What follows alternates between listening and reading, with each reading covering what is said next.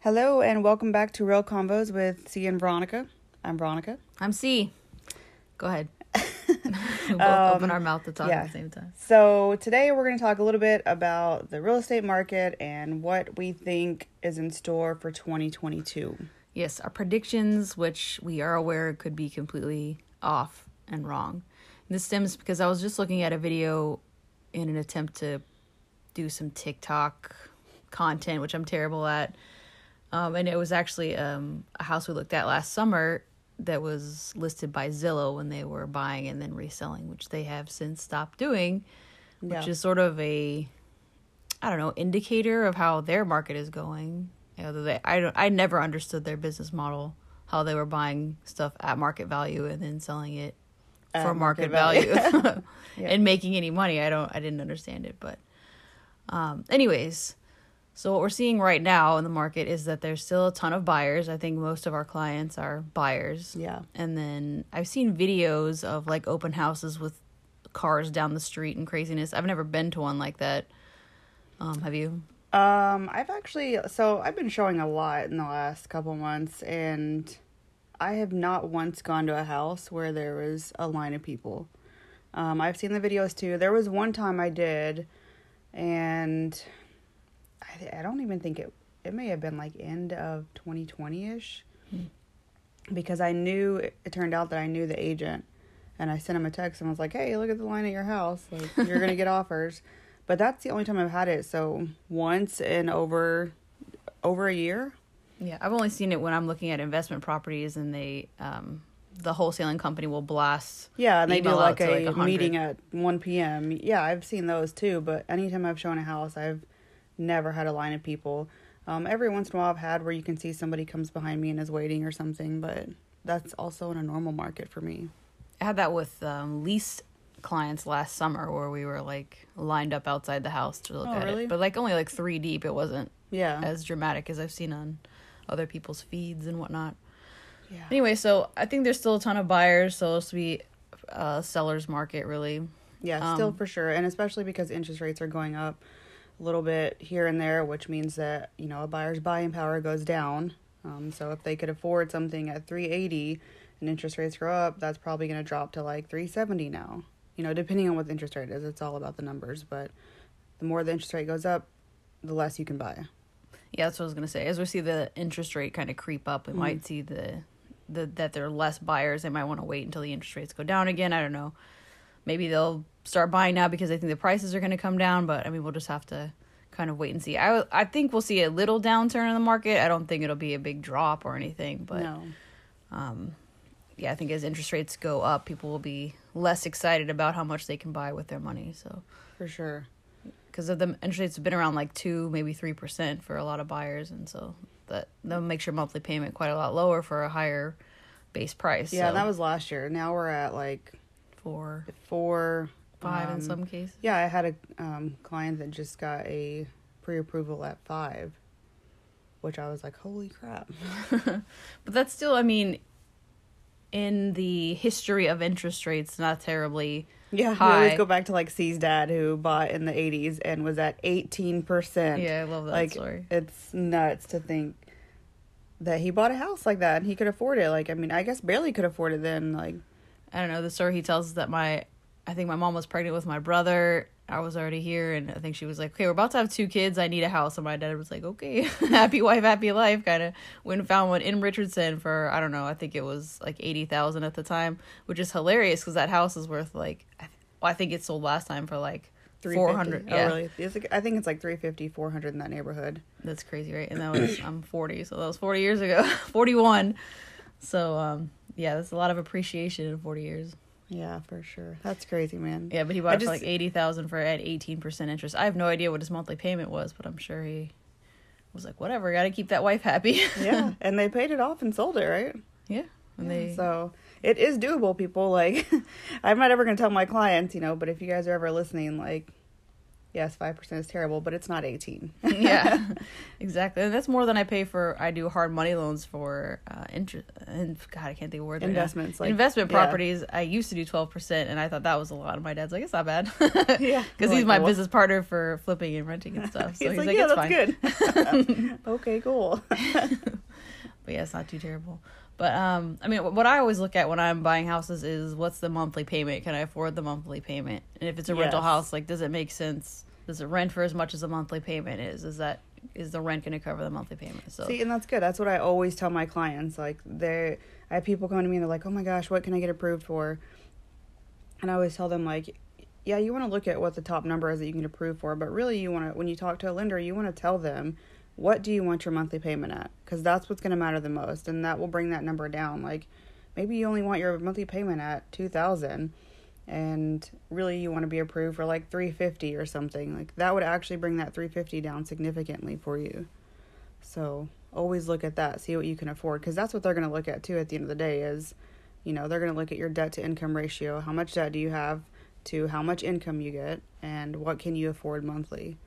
So Mhm. if you're in an apartment right now and you're paying two thousand, and you're doing okay, you know you could afford maybe something at twenty two hundred. Like yeah, you go about one percent is uh about how much you'll be paying. So if you're buying a three hundred thousand dollar house, your loan your monthly payment will be about three thousand dollars. yeah, about one percent, give or take. Yeah, there's usually less for a a, like a 30 year fixed mortgage, but you know, that's just my general guess when I'm looking at houses. Now, if you buy a $300,000 house and you put 50,000 down, then your mortgage is only 250,000, so that's about 2,500 a month. Is that too much math No, this early in the morning?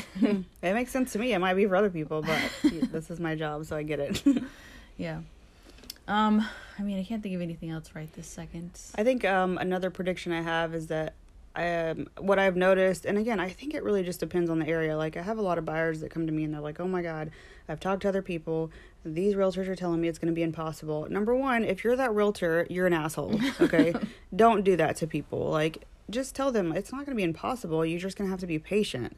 That's the biggest thing. When you're in a seller's market, you have to be patient. And whatever you know comes along will be there perfectly for you like i had a client who in a seller's market last november we closed in november um we only offered like maybe 2000 over and in the end i was still able to get them like 5000 in seller concessions and their house appraised over value so So like walking in with value already. yeah, with so um I mean and everyone she was told this specific client was told by another agent that she is never going to find anything in this year and that it's only going to be a new build because everything else is going to be too much. And she was pretty like devastated like That's crazy. Does that agent not like doing business? I don't or- know like she was and she was very sad. And like um it's her and her husband. And I was just like okay well number 1 she's wrong. Like yes it's going to be difficult but it's not going to be impossible. Um and you might have to go through two offers. You might have to go through 13 but we know how much time you have. We're starting early. And it worked out to where we got him into a house um I think a month before their lease was up.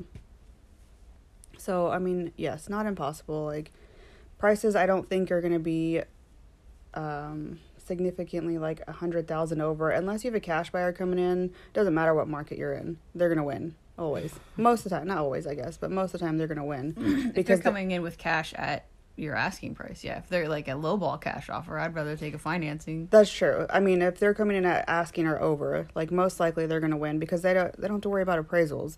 Yeah. But even now, like the appraisers are starting to kind of help everything settle down because they're like, this house does not appraise for a hundred thousand over. People, come on. Like, I know you really want it, but pull it together. Yeah, so I mean, the appraisers have been the one. Uh, the appraisers kind of have killed several deals for me, but they also are trying to keep the market in check. Where, so say a house is listed at two hundred thousand, and people are coming, um, you know, and bidding. That's not the right word. Offering, oh. 250 300,000 and the appraisers are like it's not worth that much the bank is not going to yeah. give you that loan so either you have an extra 100,000 or find a cheaper house so For sure. they've been attempting i think to keep everything in check although people will come to the table with like 50,000 over the appraised value just to get into the house which is And if you have Crazy. that, great. Um, you know, Normal but- people like us don't have an extra fifty grand. Yeah, it kind of sucks. It kind of sucks for people that are you know normal working people that just want to find a house, Mm-hmm. um, that don't have all that crap ton of cash. Yeah, and then there's the uh, statistic, and I don't have it right in front of me, but it's some fairly large percentage of new houses are being bought by like hedge funds and people that are investors that just buy it for cash and then rent it. Even new builds, they're cash buyers that are from hedge funds and some kind of investment agencies that'll come in and buy them and rent them out. And they're sort of taking away from the regular people that need a house to live in to you know have a life and I don't know why the because they do have millions of dollars at their um, disposal and they'll just come in and buy two hundred three hundred thousand dollar houses for cash. Yeah, and then the regular people that have to get a loan for that kind of thing are outbid. So I mean that's another huge problem just generally in the housing industry. I have a solution for that really if they want to if any any politician wants to back my idea is that when you buy um, a HUD house, which is like a house that's been foreclosed on that had a federal loan on it, like an FHA loan or a VA loan, you get on like the HUD.gov website and you try to buy a house. If you're an investor, if you're not going to live in the house, then you have to wait 30 days to buy the house. So that gives owner occupants 30 days to buy the house yeah, excuse me, just choking for a second, um, before the investors can come in there and, you know, use it for their business in whatever manner. And I totally think they could do that for the entire housing market to kind of keep the hedge fund people out of the mix, or at least to a lesser degree. I mean, Well, Like- and something else they could do too that kind of hurts um, most people that can afford to get some type of home loan are typically in like FHA loans because they get government assistance, usually for first time home buyers. Um, but when a investor comes in and flips a property, that house is not eligible for FHA financing or VA financing until after 90 days. Which again kind of shits on the people that are just trying to buy a house for their family or whatever, or just to start a family or start their life. Like, yeah, you know, the first timers, it makes it harder for them, so they have to wait 90 days, which means that anyone else that's conventional can purchase it or cash. Mm-hmm. So that kind of sucks for them if they could figure out a way to. I like I said, I have the way. That's Yeah. if you just made every um, home buying process just like a HUD house, then you would get stave off the investors for 30 days and give regular people a chance to buy it. Now, I'm also an investor, I was going to so say that. Keep in mind, like, this would also. um affect us. Yeah, and we're okay with that. Yeah, like I'm I feel like I'm an investor to stay in my lane where like I buy houses that nobody else wants and I fix them up to either sell or rent out to people that are going to live in them and working people that need to have a place to live. I'm not here to like edge out the people that need a regular house because I want to make a profit. So Yeah. I feel like investors have a place in the market and it's valuable to bring old or rundown houses back up into a marketable um I can't think of words today.